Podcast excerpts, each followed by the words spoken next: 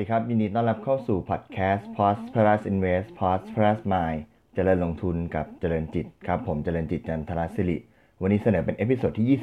27 วันนี้จะขอมาพูดถึงหุ้น InTouch InTouch หรือบริษัท InTouch Holding จำกัดมหาชน ตัวย่อ INTUCH จดทะเบียนอยู่ในตลาดหลักทรัพย์แห่งประเทศไทยนะครับ เมื่อพูดถึง InTouch ปกติก็จะนึกถึงหุ้น Advance และเมื่อพูดถึง Advance ปกติ คนก็จะนึกถึงหุ้น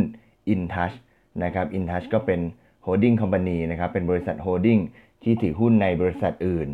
และตัว In ตัว Advance เองก็มีรายได้คิดเป็นสัดส่วนของ InTouch เนี่ยถึง 96.3%นะครับ เป็น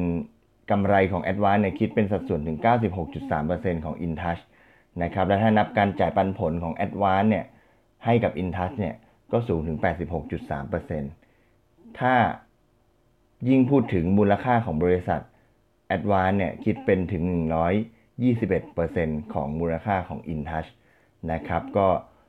ตอกย้ำคำพูดเมื่อสักครู่นะครับ ที่ได้บอกว่าเมื่อพูดถึง InTouch ก็นึกถึง Advance เมื่อพูดถึง Advance ก็นึกถึง InTouch แต่ InTouch เองก็มี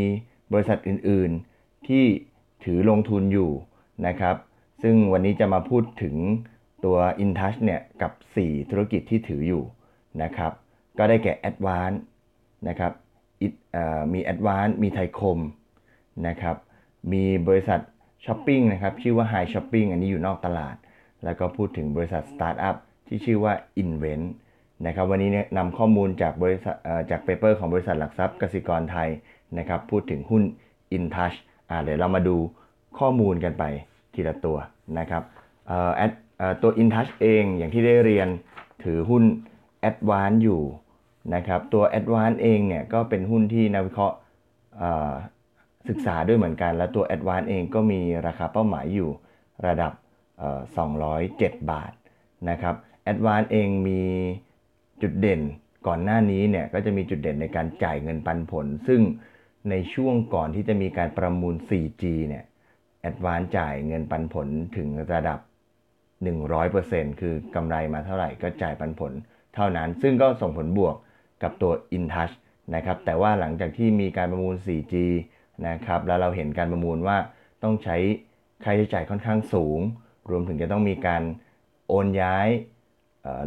ผู้ใช้บริการจาก 3G มาเป็น 4G ซึ่งต้องมีการอุดหนุนค่าเครื่องเนี่ย ก็ทำให้ ผลการดำเนินงานรวมถึงกระแสเงินสดต่างๆ ของ a d v a n c e ก็ลดลงนะครับ ก็ทำให้การจ่ายปันผลเนี่ยลดลงมาที่ระดับ 70%แต่ว่าจากจุดนี้เป็นต้นไปเนี่ยนักวิเคราะห์ก็มองว่ารวมถึงนักวิเคราะห์รวมถึงผู้บริหารของ a d v a n c e เองเนี่ยก็มองว่ามีโอกาสที่จะปรับตัวดีขึ้นนะครับ ไม่ว่าจะมาจากประเด็นของออรายได้ของออการใช้งานแต่ละเลขหมายเนี่ยที่จะเพิ่มขึ้นนะครับ บรรยากาศการแข่งขันที่เป็นใจมากขึ้น นะครับการอุดหนุนการอุดหนุนค่าเครื่องที่ลดลงนะครับแล้วก็เรื่องของการเช่าโครงข่าย แล้วก็ค่าใช้จ่ายในการใบอนุญาตเนี่ยก็ลดลงด้วยเช่นกัน รวมถึงความกังวลเรื่องการประมูล 5G ที่ตอนแรกนึกว่าจะมาเร็วในปีนี้นะครับก็มองว่ายังน่าจะเลื่อนไปก่อนเป็นในปี 63 เป็นต้นไปนะครับสาเหตุที่เป็นเช่นนั้นเนี่ยก็มองว่าการประมูล 5G เนี่ยจะยังไม่มาเพราะว่าเรื่องของการตั้งระบบรองรับ 5G ก็ยังไม่แล้วเสร็จนะครับ รวมถึงการประเมินผลตอบแทนที่ชัดเจนในการลงทุนเนี่ยก็ยังไม่ชัดเจนเช่นเดียวกันนะครับ เพราะฉะนั้นจากหลาย ๆ ปัจจัยบวกที่มีเข้ามากับ a d v a n c e เนี่ยก็มีโอกาสที่จะทำให้ a d v a n c e เพิ่มการจ่ายปันผลได้ อีกประเด็นสำคัญเลยเนี่ยก็คือว่าหลังจากที่มีการไปประมูลขึ้น 900 เมกะเฮิรตซ์มาเนี่ย ตอนนี้เนี่ยมีแนวทางที่กสทชเนี่ยจะเลื่อนการ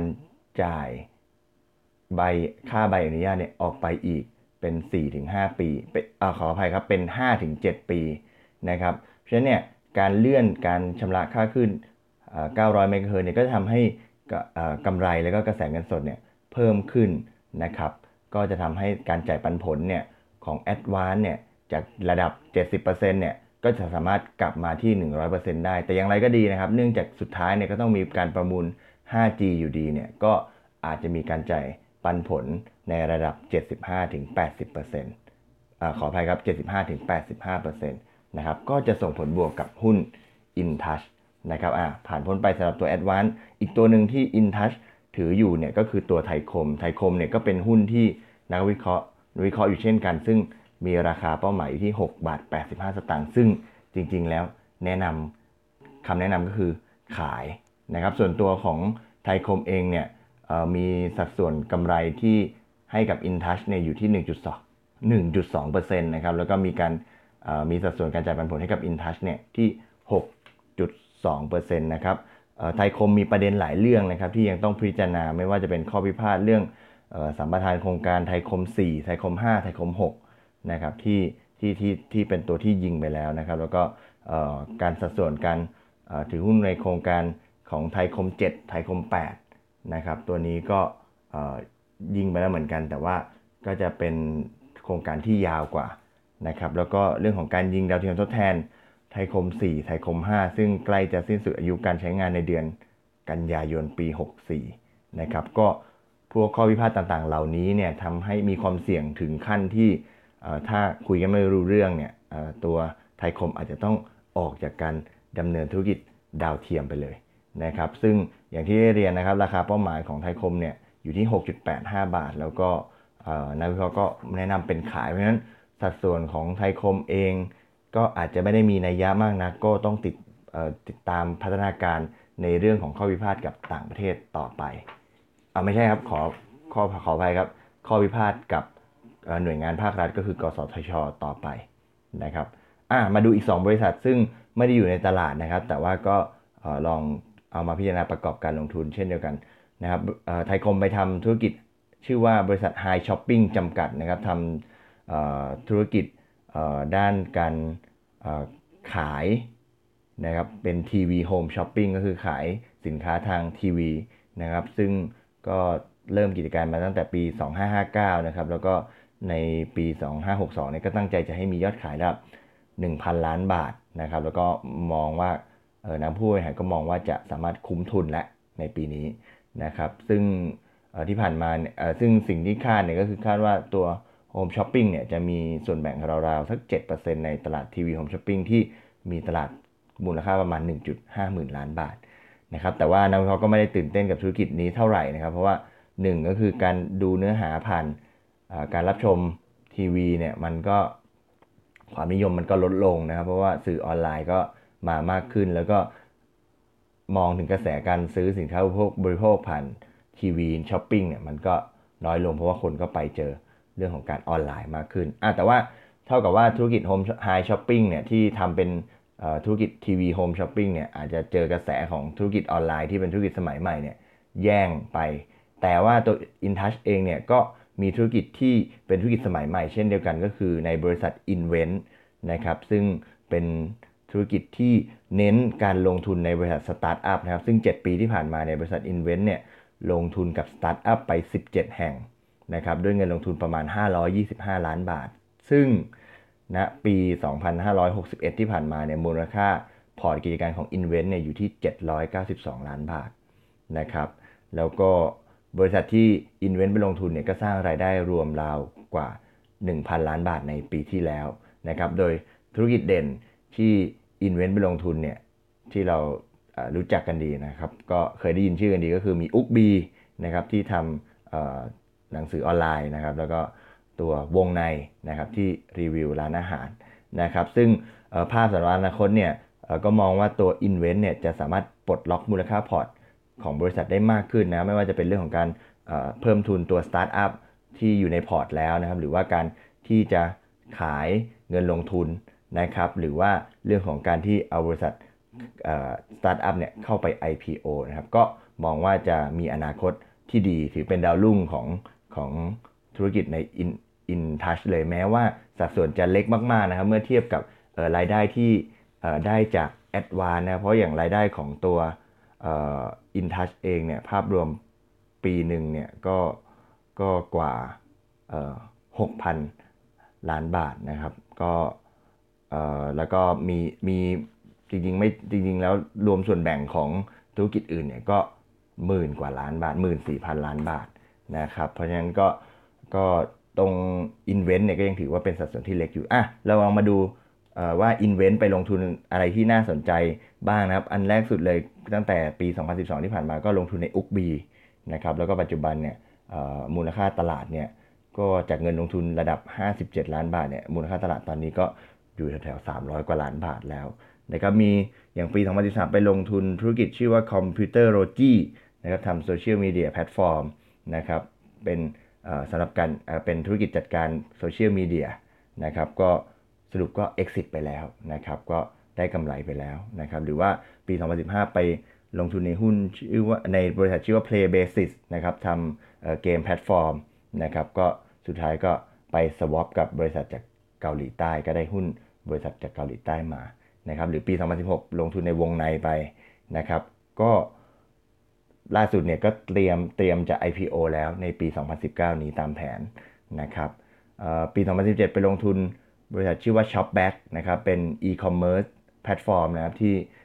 เน้นเป็นรูปแบบของการ cashback นะครับก็ตรงนี้เขาก็บอกว่าเป็นบริษัทอันดับหนึ่งเลยในใน cashback แพลตฟอร์มในภูมิภาคเอเชียตะวันออกเฉียงใต้ในอาเซียนนะครับแล้วก็ปี 2018 ไปลงทุนหุ้นบริษัท ChocoCard นะครับก็เป็นเป็นการ์ด อันนี้ผมเคยเห็นอยู่เป็นการ์ดที่เหมือนกับส่งเสริมการขาย นะครับแล้วก็ในข้อมูลตัวนี้บอกมีเป็น POS แพลตฟอร์มด้วยก็คือไปตัวเครื่องจ่ายเงินตัว point of sale นะครับก็มองว่าจะมีการเพิ่มลูกค้าได้มากยิ่งขึ้น แต่ยิ่งมีทั้งหมด 17 บริษัทนะครับ อันนี้ก็ยกเอาที่น่าสนใจมานะเพราะฉะนั้นหลักๆประเด็นของตัว InTouch เองก็จะมาจาก Advance นะครับแล้วก็มองว่าในช่วงปี 2000 2561 ถึง 2564 เนี่ยก็จะมีการเติบโตของ กำไรของ InTouch เนี่ยประมาณทัก4นะครับมีการเติบ4%มีการเติบโตของผลตอบแทนเงินปันผลเนี่ยประมาณ 4 จุด มีการเติบโตของเงินปันผลประมาณ 4.5%นะครับแล้วก็ตัวราคาเป้าหมายของนักวิเคราะห์ที่ทำมาเนี่ยก็มองไว้อยู่ที่ระดับ 64 บาทนะครับ มีปัจจัยบวกจาก 1 ก็คือตัว a d v a n c e ที่จะปรับเพิ่มการจ่ายเงินปันผลมากขึ้น หากรัฐบาลเนี่ยเลื่อนการ เลื่อนการผ่อนชำระค่าขึ้น900 เมกะเฮิรตออกไปนะครับแล้วก็ตัว InTouch เองก็มีโอกาสที่จะเข้าคำนวณใน MSCI Index นะครับหลังจากที่เกณฑ์การคำนวณเนี่ยผ่อนคลายมากขึ้น แล้วก็ลุ้นว่ากฎเกณฑ์ทางภาครัฐเนี่ยจะเป็นบวกมากขึ้นสำหรับไทยคมเมื่อมีรัฐบาลใหม่เข้ามานะครับเพราะฉะนั้นอินทัชเองก็อีกเป็นอีกทางเลือกการลงทุนนะครับนอกเหนือจากแอดวานนะครับเพราะว่า ราคาก็ถูกกว่า มูลค่าก็เล็กกว่าแอดวานด้วยนะครับ แล้วก็ได้มีราคาเป้าหมายอยู่ที่ 64 บาท เมื่อเทียบกับราคาปัจจุบันของตัว InTouch นะครับปิดไปเมื่อวานนี้ 57.25 ก็มีส่วนต่าง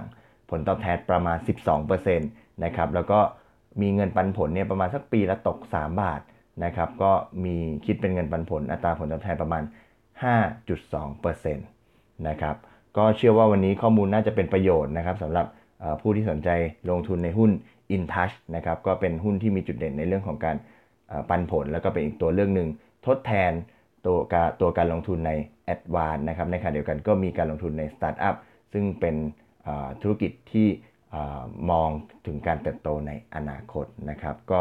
วันนี้เอามาฝากกันสำหรับหุ้น InTouch นะครับขอบคุณที่ติดตามพอดแคสต์แล้วพบกันใหม่ใน episode ถัดไปวันนี้สวัสดีครับ